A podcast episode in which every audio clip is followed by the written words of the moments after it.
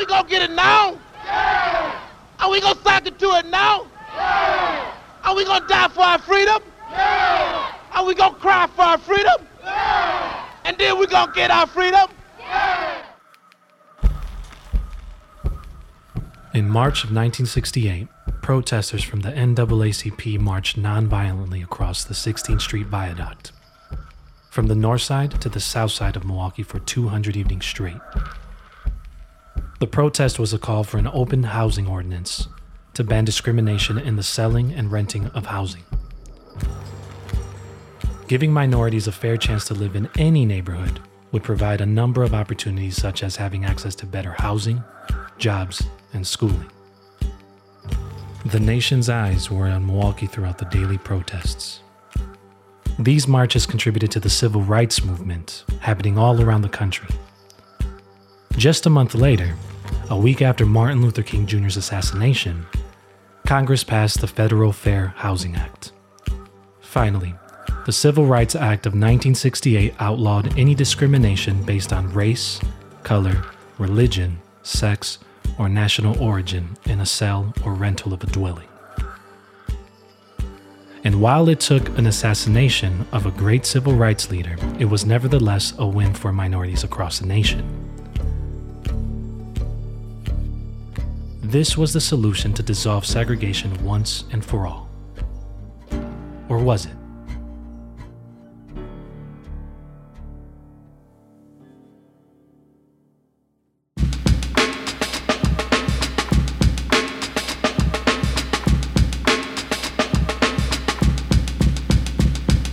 Welcome to Authentic Pivots, a show about accomplished entrepreneurs and the cities they live in.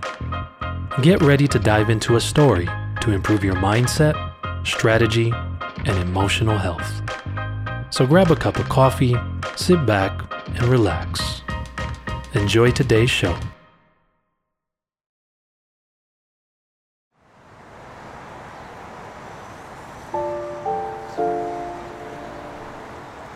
When did you last step foot in a stadium? Which was the last hospital you visited? Have you ever wondered about the workforce that built it? Were they diversified? Were they local businesses?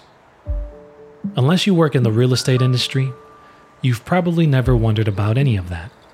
And if you have, then you'll be happy to know someone like Carla Cross. She's the CEO of Cross Management Services, a company that helps commercial real estate projects define and meet their diversity and inclusion goals. Over the last 20 years, Carla has worked on big name projects such as the Fiserv Forum, Lambeau Field, Harley Davidson Museum, Marquette University, and Froedtert Hospital. Carla is African American. She raised her children as a single mother and built a business that fills a crucial racial gap in Milwaukee. If anyone can relate to standing against the odds, it's Carla. So I think what fascinated me the most, which I am really thankful I have you as a guest, is because your business model is so unique and so niched, where it's just, uh, from what I know, there's only two players uh, in that market as far as diversity and inclusion with development. Uh, and rumor has it that you're very good friends with your competitor. but we get along and we yeah. work on projects together. Yeah. So, right. You know, it's all should be a, a, because the goal is to help um, diverse firms grow yeah. and build relationship with those decision makers either on development projects or in construction projects. And if we're successful in doing that, eventually no one would necessarily need our services. So. Right so in a way, but we are we do it as a for-profit and a nonprofit. So yeah. Uh, so in a way, we both have that same mission mm-hmm. of making sure we're uh, helping other diverse firms grow. Could you provide like a little bit more of context why a business like yours exists in Milwaukee? I mean, that's a loaded question. Right. right? So um, so from the city side or the government side. So if a government entity either sells land or creates some sort of financing, provides some financing to a development project, then the city of Milwaukee is setting goals. And, and the city is called human resource uh, it's a human resource agreement. Okay. Which requires small business and, uh, and it has a workforce goal, residence preference program. So many developers and contractors that do get money from the city then hire somebody to help manage that uh, piece because that is not an expertise they hold. Right. So, and then there's another avenue of companies, corporations that have set supply and workforce goal as part of their mission. One of the things that they want to do, uh, uh, sort of the um, within their company, they want to make sure that they are using diverse suppliers yeah. or contractors that are working on their projects. Okay. On a level from one through ten, like on a scale, in Milwaukee, how would you measure how included and how diverse uh, development projects are in just nature in general? It's probably still only at um, three. Because there are all these other private projects right. that people do where diverse firms are not even invited to bid. The companies don't have any kind of inclusion program. Yeah. Um, they don't necessarily think about it as a goal that they want to put in place. They're not tied into, you know, understanding the um, sort of discrepancies and the problems in uh, with sort of what causes segregation, what causes yeah. causes a difference in the income gap. That is not something that they even think about or have a concern about, or even think about putting a program to yeah. be a part of the solution. Right.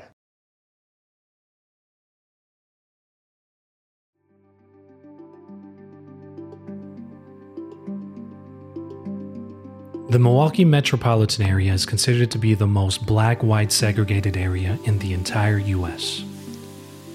Let me quantify and paint a better picture for you. Segregation is usually measured using a black white dissimilarity index. A value of 100 means that there is complete segregation. A value of 0 means that there is complete integration. Full integration would mean that every neighborhood would have the same racial percentage ratios as a whole.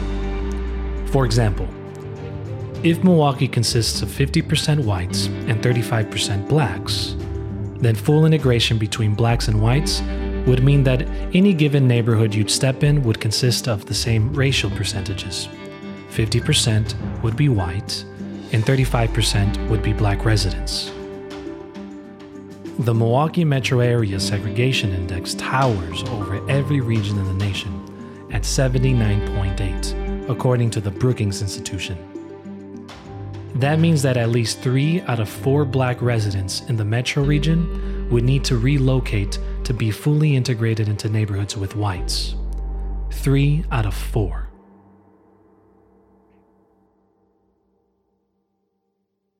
So, like growing up, I spent a lot of time on the north side, but like you, man, I wasn't going out to eat, man. It's like the thing we afforded was like maybe we go to Mayfair and maybe get something from the food court. Yeah. But that was like on special occasions. But by the time I got like, I mean, I was like 14 or 15 when I went to Hamilton. So I started going north side. So literally, I know my way on the north side, according to where my friend's house were, and the buses that I used to take. You know, Milwaukee's real segregated, right? Mm-hmm. Always, when I was growing up, always in school, hey, it's like the most segregated city in like right number right. one, number two, yeah. So I'm on the north side, but it was so segregated that number one, there were really no black people on the south side. Right, none. Right. Mm-hmm. I know that. It was even more segregated that there were no Puerto Ricans on the south side. There are on the east Puerto side. Puerto Ricans used to be on the east side, yep, east right? And any Latino population or Hispanic population was Mexican south side. on the south side, and, and that was it. Across the bridge. Yeah, pretty much. And nowadays, it's like everybody, man. You got a melt, a melting pot of like. That's why I like the south side to me is like, you know, very diverse. Is diverse now? Yeah. You know, everybody's over there, man. There's so many different like it's not just Puerto Ricans and Mexicans over there either, too, man. You got Dominicans and Haitians and yeah. Filipino, and um, the South Side was foreign to me growing up on the North Side. Right. You know, and coming up in the neighborhood, it was just like you know, you didn't go to the South Side unless it was for you know not good things. you know, just, just, stayed on our side of town, and Right. y'all stayed on y'all side of town. Well, man, you're looking at a dude who used to bus every day, Yeah. went to school on the north side, lived on the south side. So I was like, it is so funny because I, I, I could tell both sides were scared of each other. Because they didn't understand each other, though, right? Like, I've read that you have family down south, but I don't know if you're from down south or you grew up here, but just influenced by family. I grew up in both places. I was born here in Milwaukee. My father migrated to Milwaukee from Kosciusko, Mississippi, and I think about sometime in the 40s originally. Okay. Uh, so uh, I was the first child that was born here. I have old, two older sisters that were both born in Mississippi. Okay. And then it's, well, there's eight children in our family. So the oldest two and the youngest two were born in Mississippi. The middle four were born in Milwaukee. So that was how it sort of worked out. So my dad worked for Harnischfeger, which is now Komatsu Mining Company. okay. Yeah. And when he, he would get laid off, we would move back to Mississippi and he would farm on, on the farm. So he retained his land when he migrated to Milwaukee. Uh-huh. So then I was there for second through sixth grade in Mississippi. Then we came back to Milwaukee and I went to middle school. So Wells Junior High School, which is now the Rescue Mission, and then West Division, my freshman year at West Division, oh, which was now the School of the Arts. And then we moved back to Mississippi again. And so I ended up graduating from high school in Mississippi. And then I came back to go to college at UWM. Hey, everybody. This is Luis from Authentic Pivots. I just wanted to remind you that today's episode is also available in video format. And yes, we shot legit footage of my conversations with people along with key aspects of the city. You can check out the video episode at authenticpivots.com. And while you're there, don't forget to sign up to our list. Otherwise, you'll miss out on Authentic Pivots happenings, free resources, and deals that I've personally worked out just for you. And without further ado, let's get back to the show. From 1916 to 1970, more than 6 million African Americans migrated from southern states to the North, Midwest, and West because of heavy segregation laws, usually referred to as Jim Crow laws. This time period is also known as the Great Migration. During the early years of this period, factory wages in the urban north were typically three times more than what blacks could expect to make working the land in the rural south. Migrating to the north by any means was a no brainer. It was common for blacks to form a little city within a city due to racially divided neighborhoods. For Milwaukee, it was a section of the north side referred to as the inner core. The inner core was considered the square mile bordered by 3rd and 12th Streets between Juneau Avenue and North Avenue. This neighborhood was easy to neglect for decades. The higher rates of infant mortality, welfare dependency, and criminal convictions, along with lower rates of educational attainment and employment, weren't really felt by most in the city. During the 40s and 50s, European immigrants prospered and left houses in poor conditions. As in most cities, black migrants from the South, and minorities in general, often settled into these unfit living places due to housing discrimination.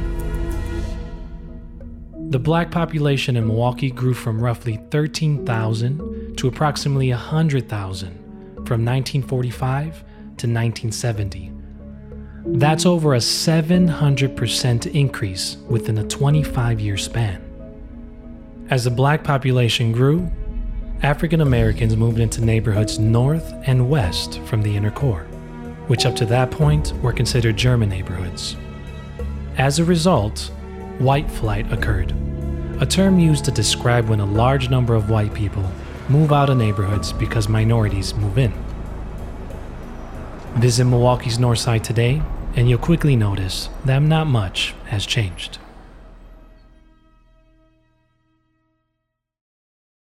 What What are some challenges that you've come across in twofold? Uh, one, as a minority, and then second, as a just a woman. I don't know if I can look at the challenges as one of the other. Okay. And I guess And even for me, and some of it is and it may have been there and maybe I just overlooked it because sometimes I'll say is so when I grew up in Mississippi, it was everything was still was really segregated. You know, they had the colored toilets and the colored wa- uh, water fountains and Yeah. so I didn't necessarily find it as much, mainly because I've always worked with very good people that were really willing to provide information. okay.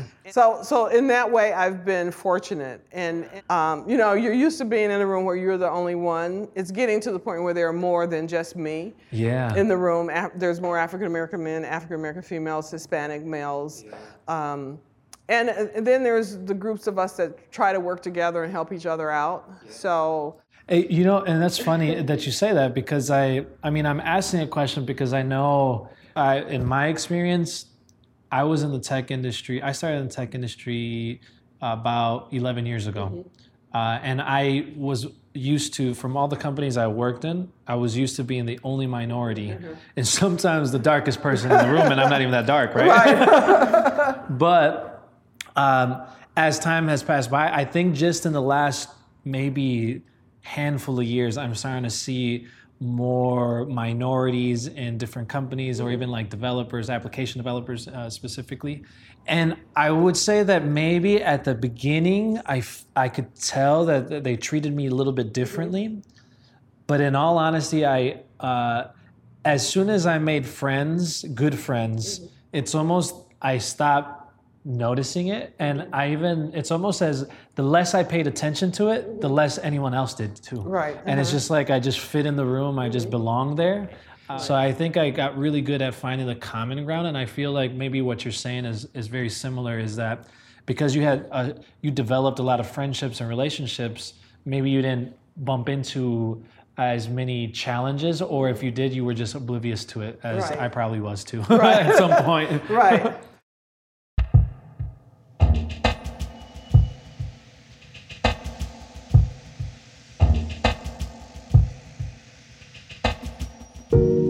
The 1930s, a government agency drew maps to categorize neighborhoods into high and low risk investments. These maps are nowadays known as redlining maps. A redlined area meant that the area was high risk for any kind of investment. Neighborhoods were supposed to be redlined for environment based reasons like polluted waterways, old housing stocks, lack of modern sewage, etc. Reggie Jackson from the Black Holocaust Museum points out that a Milwaukee redlining map from 1938 had three areas redlined because of the people who lived there. One area was redlined because of the infiltration of Mexicans. Another area was redlined because of Negro slum residents and lower type Jews. It was nearly impossible to get insurance and mortgages in redlined neighborhoods which means that people who live there would never become homeowners. They would forever stay renters. Close to 100% of Milwaukee's black population lived in redlined areas. Redlining was finally outlawed in the 70s, but the redlining maps from the 1930s show an eerie resemblance to modern day impoverished neighborhoods consisting of nearly all minorities. What would you say is unique about Milwaukee's vibe? That, or when you when you're on the road and you miss about Milwaukee, or you're just kind of like, this, this is only miss about Milwaukee. Oh man, I mean, I miss my family. Yeah, yeah. be- I, I have a love-hate situation with the city. you know, Okay, like, yeah, Um, it's really segregated. It's really racist. yeah, Um, and even on the liberal side, it's like, you know, it's racist in a, di- in a different way, uh-huh. where like you're not included in the conversation, or you're not like, uh, you're not a part of the opportunities that are like you're not, you know, in the for- forefront. Where if you go to other cities, like there's a lot more established legacy there for Mhm. like the minority communities, like Brooklyn, Oakland, Yeah. um, Atlanta. Like there's communities that have been there forever, you know, and they have their established kind of um, businesses and, and middle class. Like yeah. We've really struggled as a, as a city to kind of be fair um, and have that opportunity. I, I was at a, a tech event where like uh, they were announcing the whole tech initiative, and there was like other goals, and other goals were like make sure uh, D&I and women were included into the tech conversation. Yeah. And I was like, that that's that's not the case. Like we are the forefront of that conversation. There's Yeah. too much imbalance where we have to be the catalyst of change. Yeah. And if we're not the catalyst of change, we're going to end up in the same place where we were 20, 30 years ago, where um, you know uh, communities of color are kind of uh, you know outside of that equation. Yeah. Sometimes I'll talk to my kids to see if they're experiencing any kind of um, the same kind of thing. My oldest son is 34. He works for GE Healthcare. Okay. So my kids went to school in the North Shore. So they went to Indian Hill, Mapledale, Nicolet. Okay. yeah. And we could stay in the city of Milwaukee because of Chapter 220, because otherwise we would have left. Because, um, and although Milwaukee Public Schools have some good schools, it's like because I was a single mother, it was like too much work to figure out which was a good school, and I couldn't be up there all the time. It's been more than 10 years. What's your reaction to the decision filed today? My reaction is that it's a good decision, uh, it's well written, and I think that it um, will do the job of at least uh, letting um, the school board know and the administration know what the rest of us in Milwaukee have known all the while that the school board is segregated and it operates a black school system and a white school system, and that's unconstitutional. Do you think a good plan Lloyd can Barbee. come out of this? Uh, Do you know who that uh, is? This negotiation? Probably not. He's the man who filed a federal lawsuit against the Board of School Directors for the city of Milwaukee in 1965. He argued that MPS's neighborhood school policies intensified school segregation. After 11 years of litigation, federal judge John Reynolds finally ruled that segregation existed in Milwaukee public schools and was intentionally created and maintained by the Board of MPS school directors. A few months later, the Chapter 220 law was passed. This program permitted students to transfer to schools in other districts within the Milwaukee area to promote cultural and racial integration in education. The number of students in Chapter 220 slowly declined over the last two decades. Suburban districts have preferred to accept inner city students through another program named Open Enrollment, which usually offers schools a better financial deal. However, this creates a challenge for minority students since the program fails to provide transportation, which Chapter 220 did. A third option inner city students have to access better educational resources is through school choice programs. The state will give a voucher for a certain dollar amount to students who'd like to attend private schools. This provides a fair choice for parents to choose their children's schools, given they meet certain requirements. Chapter 220 was eliminated in 2015. Sadly, the open enrollment and school choice programs have no specific racial integration goals, as Chapter 220 did. Research has shown that schools are just as segregated today as they were in the 70s. For example, today only 11% of MPS students are white. Think about that. About 90% of students attending Milwaukee Public Schools are minorities, which usually come from lower income families. Let's not even get started on the high school graduation rates between white and black students. In 2015, Wisconsin's overall public high school graduation rate was 88.4%, the sixth highest in the nation. Bravo! Except that the high school graduation rate for African American students in MPS was 54.7%, making it the largest gap between whites and blacks in the entire nation that year. Things have improved over the years, but we're still nowhere near to comparable graduation rates or fully integrated schools. What advice would you give uh, single mothers who are building a business or want to build business?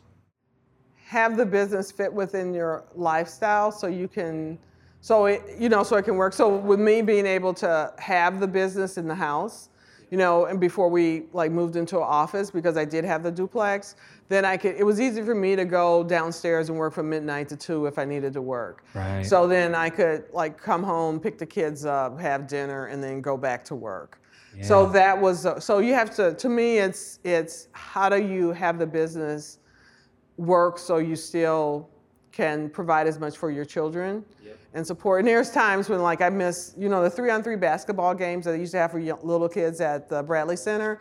So Tyler had a team and they won, and I was not there. I was at an open house. So that's one thing, you know. So I do try to at least um, still be involved in everything they did at school. So their basketball games, football games.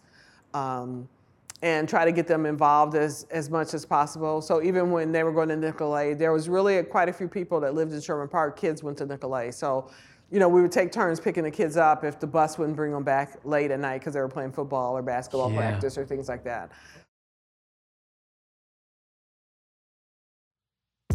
Imagine growing up poor. Your dream is to live in a nicer neighborhood. Time goes by, and you finally make enough money to move out of the hood and rent yourself a nice little apartment in a suburb. You have a clean record, you're financially stable, but when you apply, you get rejected over and over again because it's illegal to rent to people with your skin color there. You'd be hopelessly trapped living in the hood with no way to get out no matter how much you work for it. If you're white, you probably have no idea what I'm talking about. If you're a minority, you most likely do. The darker your complexion, the more you can probably relate. Denying housing in suburb areas to anyone who wasn't white wasn't only legal, it was even recommended by the US government. Zoning laws were used to segregate communities. Many of the homes in Milwaukee's suburban communities had racial restrictive covenants. These became popular in the 1930s. Actually, to be more specific, 16 out of Milwaukee's 18 suburbs had racial restrictive covenants. While each covenant was worded differently, they all pretty much used a variation of the following verbiage.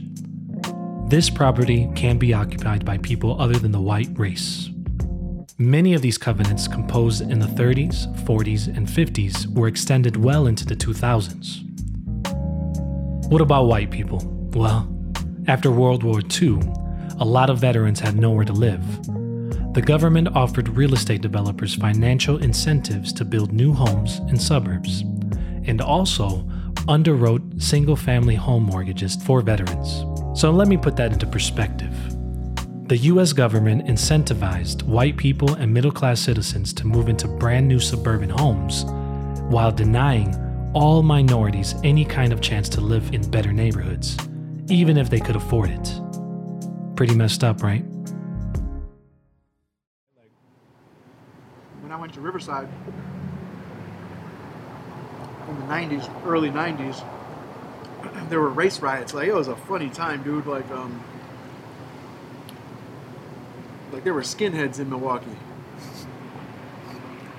You know what I'm saying? Like actual skinheads.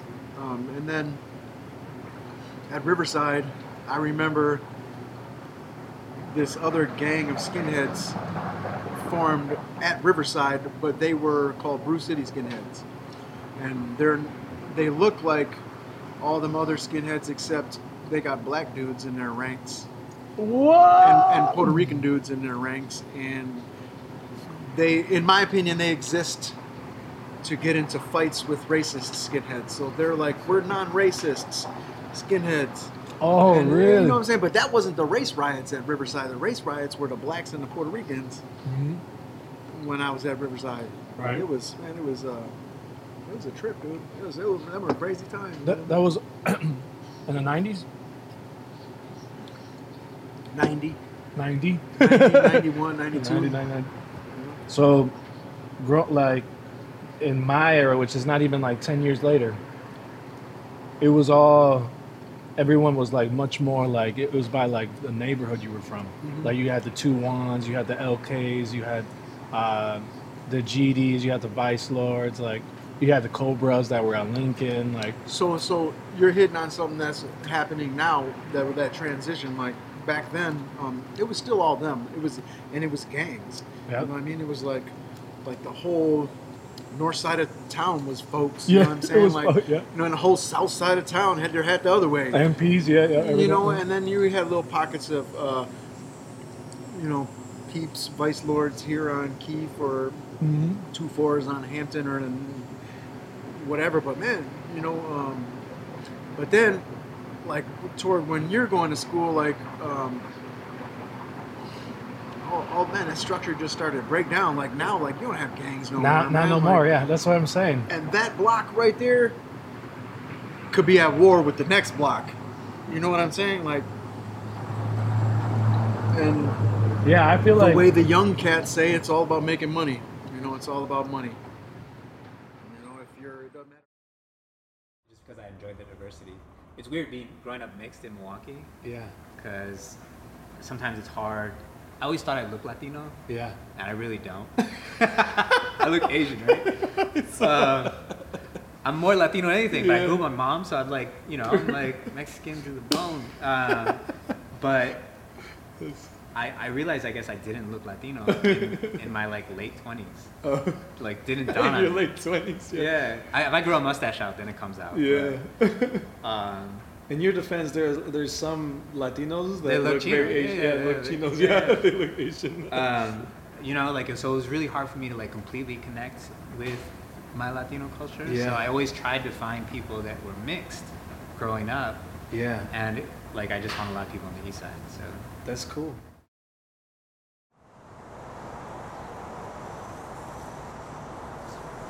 So, what was the inner core really like?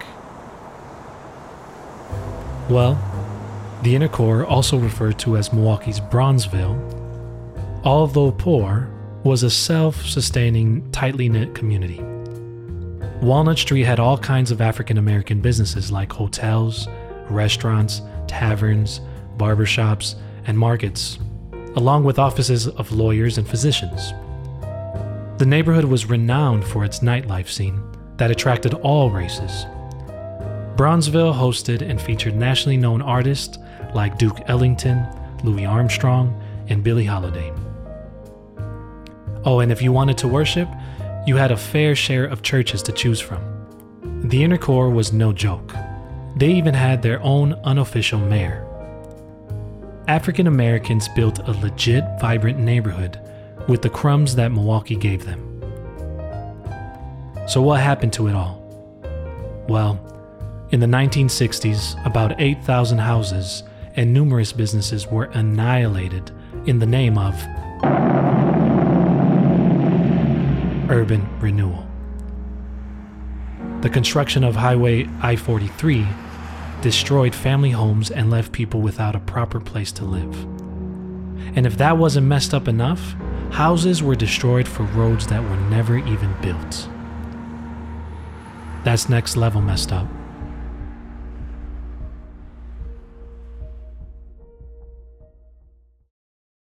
Do you feel like uh, Milwaukee has improved with time? Uh, and if so, like, in what ways are you seeing it changed? Well, it is improving in time with the fact that they are more uh, diverse developers in this day and age with the ACRE program. There, there are quite a bit, but also not only just doing development, but just who are in charge of some of the business improvement districts and also working at banks and finances. So it's really a diverse group, uh, you know, of people that are working in um, industries that can have that sort of touch development or where you can have an impact on neighborhoods and communities. Right. So that is, um, so that's, I think that's important. Is this uh, the diversity and inclusion? Is this limited? Uh, obviously, you specialize in development, but have you seen this in other industries? And if so, which ones are like the top two that come to mind immediately? Well, the, originally the top ones were in the automotive industry. Okay, yeah. So, right, so Johnson Controls, right. which you don't think about, they sell, they have a lot of divisions that work with, within the automotive industry. So those were the ones. And then any that have consumer products, like Procter & Gamble and some of those companies that are selling to the public. Because again, they want um, as many people as possible to be in a position to buy their product. Yeah.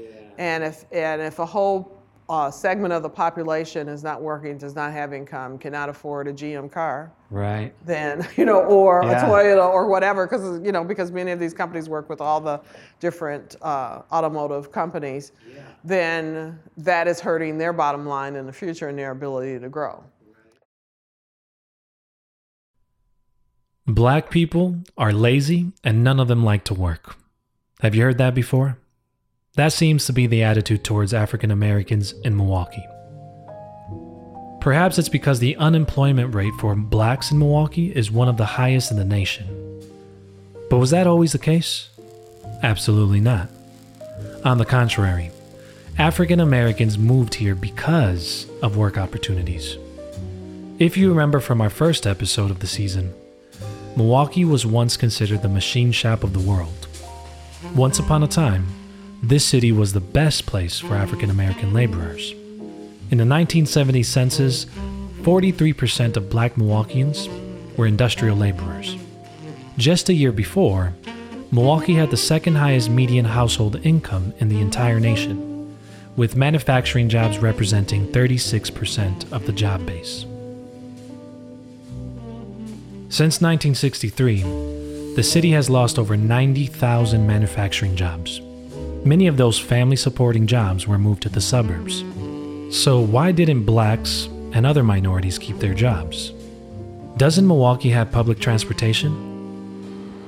Milwaukee does, in fact, have a decent public transportation system throughout the city.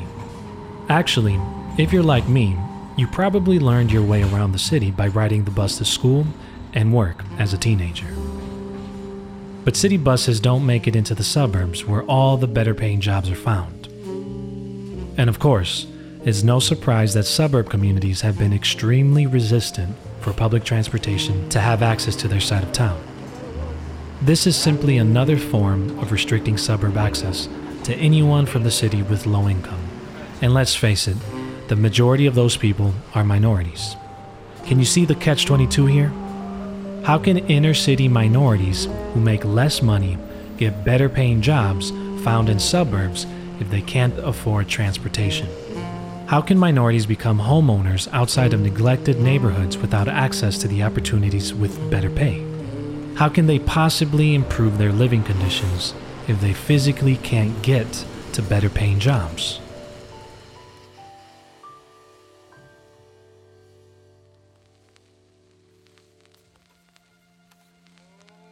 As segregated as Milwaukee is, some people have found ways of building a career or a profitable business while making a difference in their communities. Yeah, I mean, it's very interesting that you said about like, you know, now you're seeing these opportunities. Like, Milwaukee's always had this issue as diversity is a checkbox. You know, like, oh yeah, we got a couple black and brown folks here. Let's check that off. That's great. You know, we'll put it in the video. It'll be awesome. Yeah.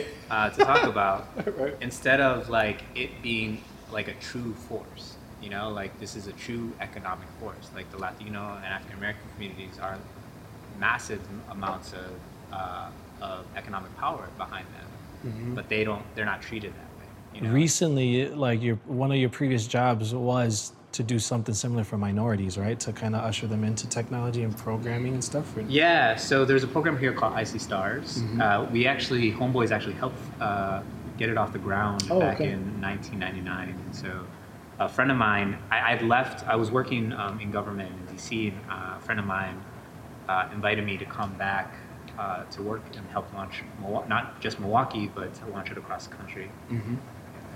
Okay. So um, yeah, i.c.stars has been around for, I think, two years already. yeah. Um, they've graduated a lot of folks, and a lot of people got jobs with it. It's pretty Right.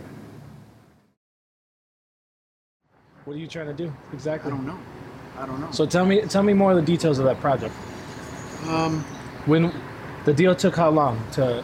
and I've been working on this deal since 2013 through four development directors at Heartland Housing that we partnered with. Okay. Um, this school has been boarded up for 12 to 15 years.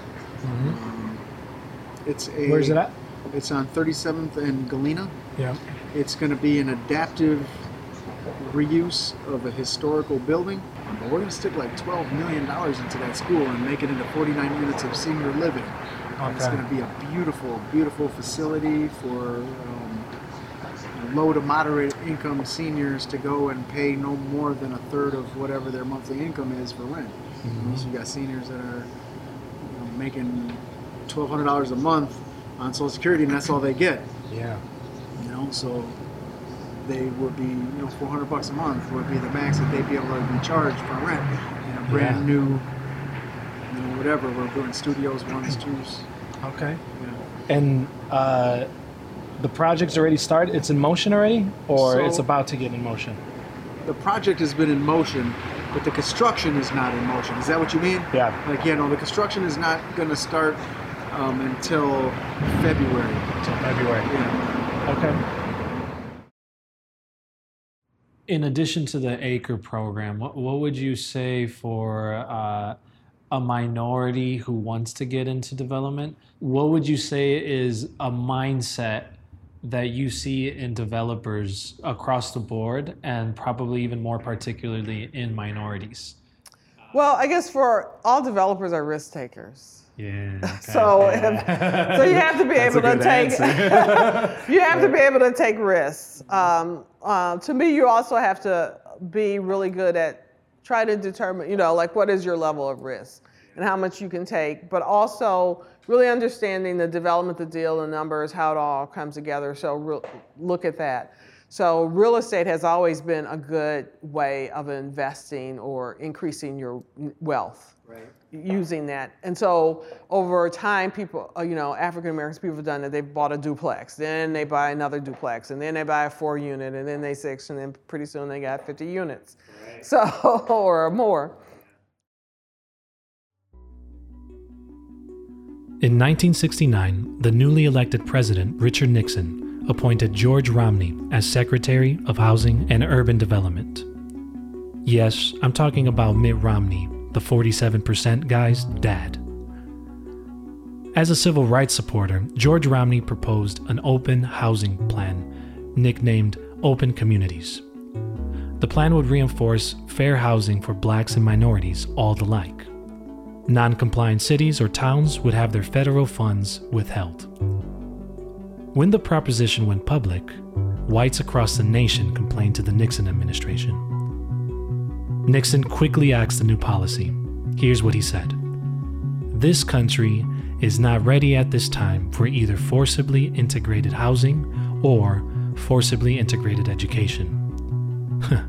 the president was appeasing Southern white Democrats along with his personal beliefs regarding racial equality. As a result, the Federal Fair Housing Act, which was cemented into the law, has zero accountability. On paper, it was illegal to discriminate against race, color, religion, sex, or national origin when selling or renting a place to live. But nothing really changed.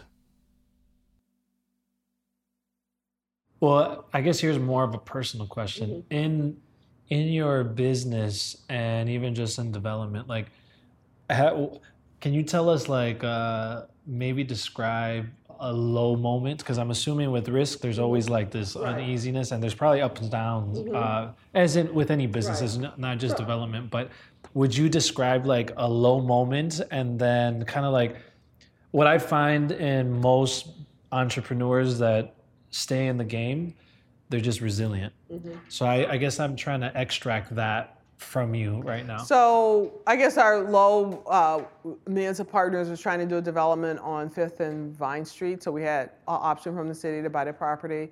We are going to try to do an office building and um, and then some condos on top, and then another sort of live work building. yeah. Um, and it was really going to be four buildings. So it was really in two. So the recession happened in 2008. So maybe we started this in 2006, 2007, and then the recession happened. Oh, okay. So we did have like approved uh, sort of letters from banks that they would finance the deal if we got so much rented or tenants and stuff like that. Then we're in a problem of trying to get tenants. We're trying to get WHEDA to move into our our building, so then we can move. But then it didn't happen, and then the recession happened, and the bottom fell out. So we were probably out like two hundred thousand dollars just in the planning because we had Oh, to have yeah. architects designs, all of that. Right. So, and then we had uh, sort of some bank funds that we had we like borrow for that, so all that had to be paid back. Or, you know, some people walk away, we didn't. So, you know, you can file bankruptcy or whatever. But we we didn't. And so even for me, and so because I'm in the development business, so we weren't doing development, there was not much development happening. So for my consulting business and sales were going down too. So I went from eight people to just me full time and one part time person. Okay, yeah. Uh, so that, you know, so my business contracted. I moved my business to my house. Oh, okay, Uh, yeah. So, you know, so I wasn't paying rent and Right. stuff like that. Yeah. And, um, and then I was like using uh, money, either my savings, my 401k, my cash value, my insurance policy, uh, all Wow, of that you were to all in, huh? right. So I was really all in to pay off all the debts Yeah, that we you were all had and to continue to go. But luckily, I had all that. If I didn't have the 401k, if I didn't have the cash value of my insurance policies or that, I probably would have had to file bankruptcy or something. But I didn't. And so now everything is, you know, my business is growing and I still have, well, it's three of us that are full time, two part time workers. We moved to an office space. Yeah. You know, so one good thing is I had good credit, so if I wanted to borrow money. so the thing is, that's what you do when things go. But luckily, I had that, and I did have money, but it, you know, was enough to sustain me, and so I was able to pay people back. So I'm back to where. Well, You know, good. so that's so that's sort of the bad thing that can happen. Yeah. But the thing is, you're in a position where you can you have the money or the money set aside that you can always cover in that case, like it was, sounds like you had like a lot of confidence, in, or not maybe not even. I don't know if that was confidence or not, but you were. Oh, I I would say probably tenacious or determined. Like I cannot file for bankruptcy. I'm mm. gonna grow this at all costs. Right. Or I'm gonna just yeah, I'm not gonna follow. I'm just gonna make it work at all costs or feel right. and so and I could. So Right. you know, if it did-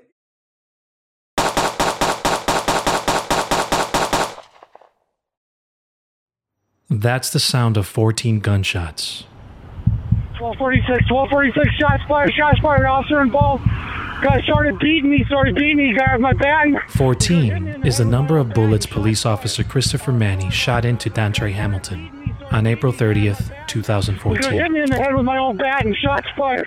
Uh, Starbucks. Dontre was taking a nap at Red Arrow Park, located in downtown Milwaukee, when the officer helped him up and started patting him down without reasonable suspicion.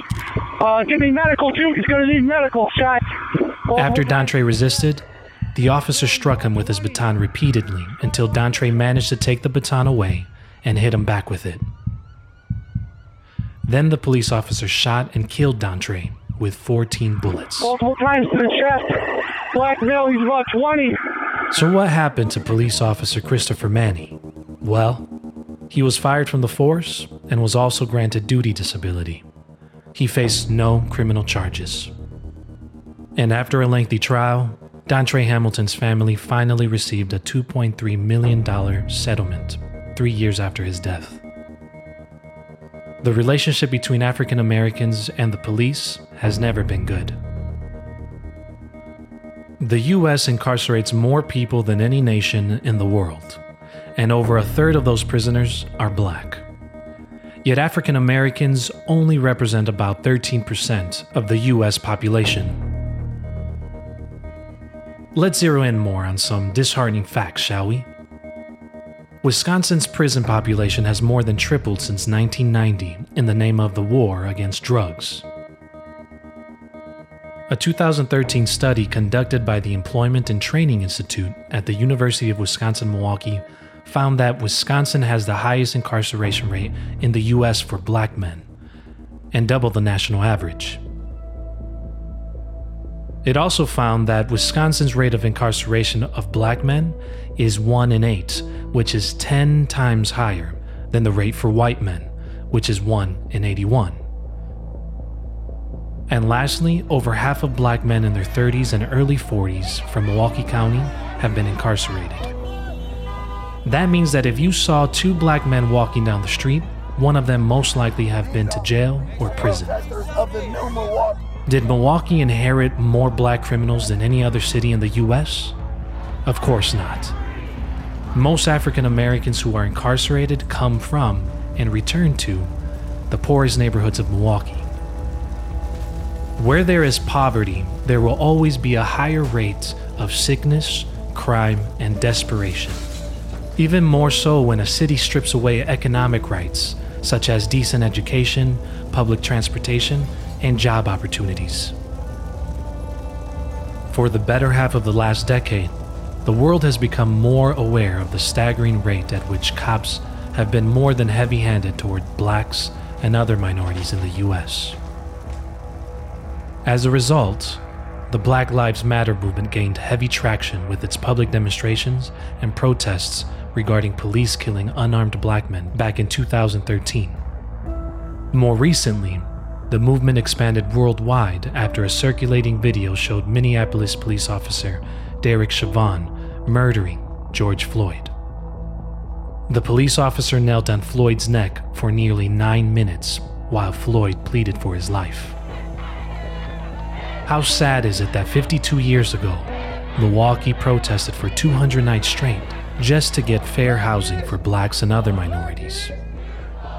Today, in 2020, Milwaukee is protesting again for black lives to matter enough to simply keep alive.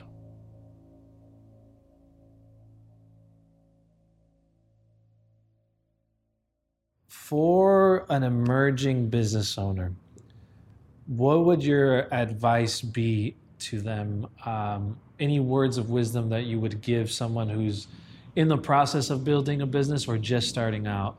What would you say is key for them to in like actually build a successful business or even uh, stand the test of time in business because it's volatile? Um, well, one, to me, your business and going to work should not seem like a job. Okay. It should seem like a career. So it should be something you love and you like to do. Yeah. And you just get paid for doing it. So to me, that's the first thing. So, uh, but the other thing is, one thing I, I mean, I planned for growth, but I didn't necessarily plan for my business or try to figure out early on how to grow it to be like a billion dollar company. And so the one thing to think about is how big do you want your company to go and how big, and then how do you make it go there? So in the future for my company to get that big, it's probably going to have to be through mergers and acquisitions or something like that to really grow it really big if you want to have, you know, because even I was looking at the story of Amazon. How did he determine to grow it and what were the pieces he needed to bring it in? Or Microsoft. How do you grow a company to be that big? Um, and uh, just the technology and then just the thought process of you know just planning for that so that was the one thing you have to do and really just have belief in yourself that you can accomplish uh, different things sometimes you have to listen and you can hear no but you can decide uh, figure out a way around no Yeah. you know, and how do you make something work for you? Some things are, you know, like no because you will fall in a hole, stop, you know, and others is no, you know, like stop and then go around, Yeah. as opposed to stop and then retreat. So you have to uh, you have to always figure out a solution to a problem. So even as an entrepreneur, nothing should ever be a problem that could stop you. It just may mean you have to go a different way. But you also you should always be thinking about how to solve a problem, how to solve some issues. Nothing should be, you know, because even I tell my staff if there's a problem, you need to come to me with a solution. Don't just tell me what the problem is, which means you need to think about it Right. and you need to think about how to fix it. So, Yeah. um, because it helps you grow if you can do that. Um, so that's what I, I would tell them. Really think about and plan and spend some time on how big you want your company to go and where do you need to be. That whole strategic planning. Uh, make sure you put that in place.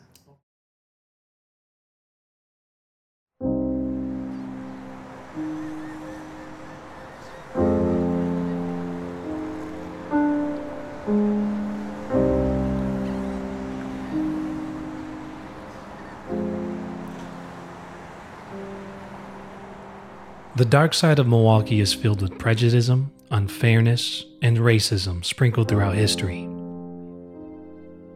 Making it as a black person in this city doesn't mean creating a business with hundreds of employees. Nor does it mean becoming a millionaire and traveling the world. No. Making it here as an African American means working a steady job that you can actually get to. It means having reliable transportation to a decent education. It means moving into a nicer neighborhood without discrimination. Will there be a day where basic civil rights, and dare I say economic rights, of minorities are enforced? Can this city untangle the intentional knots of division and oppression white Milwaukee created over the last century? Or is Milwaukee hopeless and doomed to be the nation's steady heavyweight champion in segregation? I don't pretend to know. Only God knows the future. As long as we have good people actively working on making change that matters here, the city has a fighting chance. I reckon it will take more time and effort than it should, but it's worth every drop of blood, sweat, and tears. Until then, you can bet that any African American who prospers in this city has a different kind of grit. They've broken the chains of psychological slavery. They've beat a system built to oppress them. They possess the kind of grit that makes them a surviving warrior. After all, not everyone makes it out alive in this concrete jungle.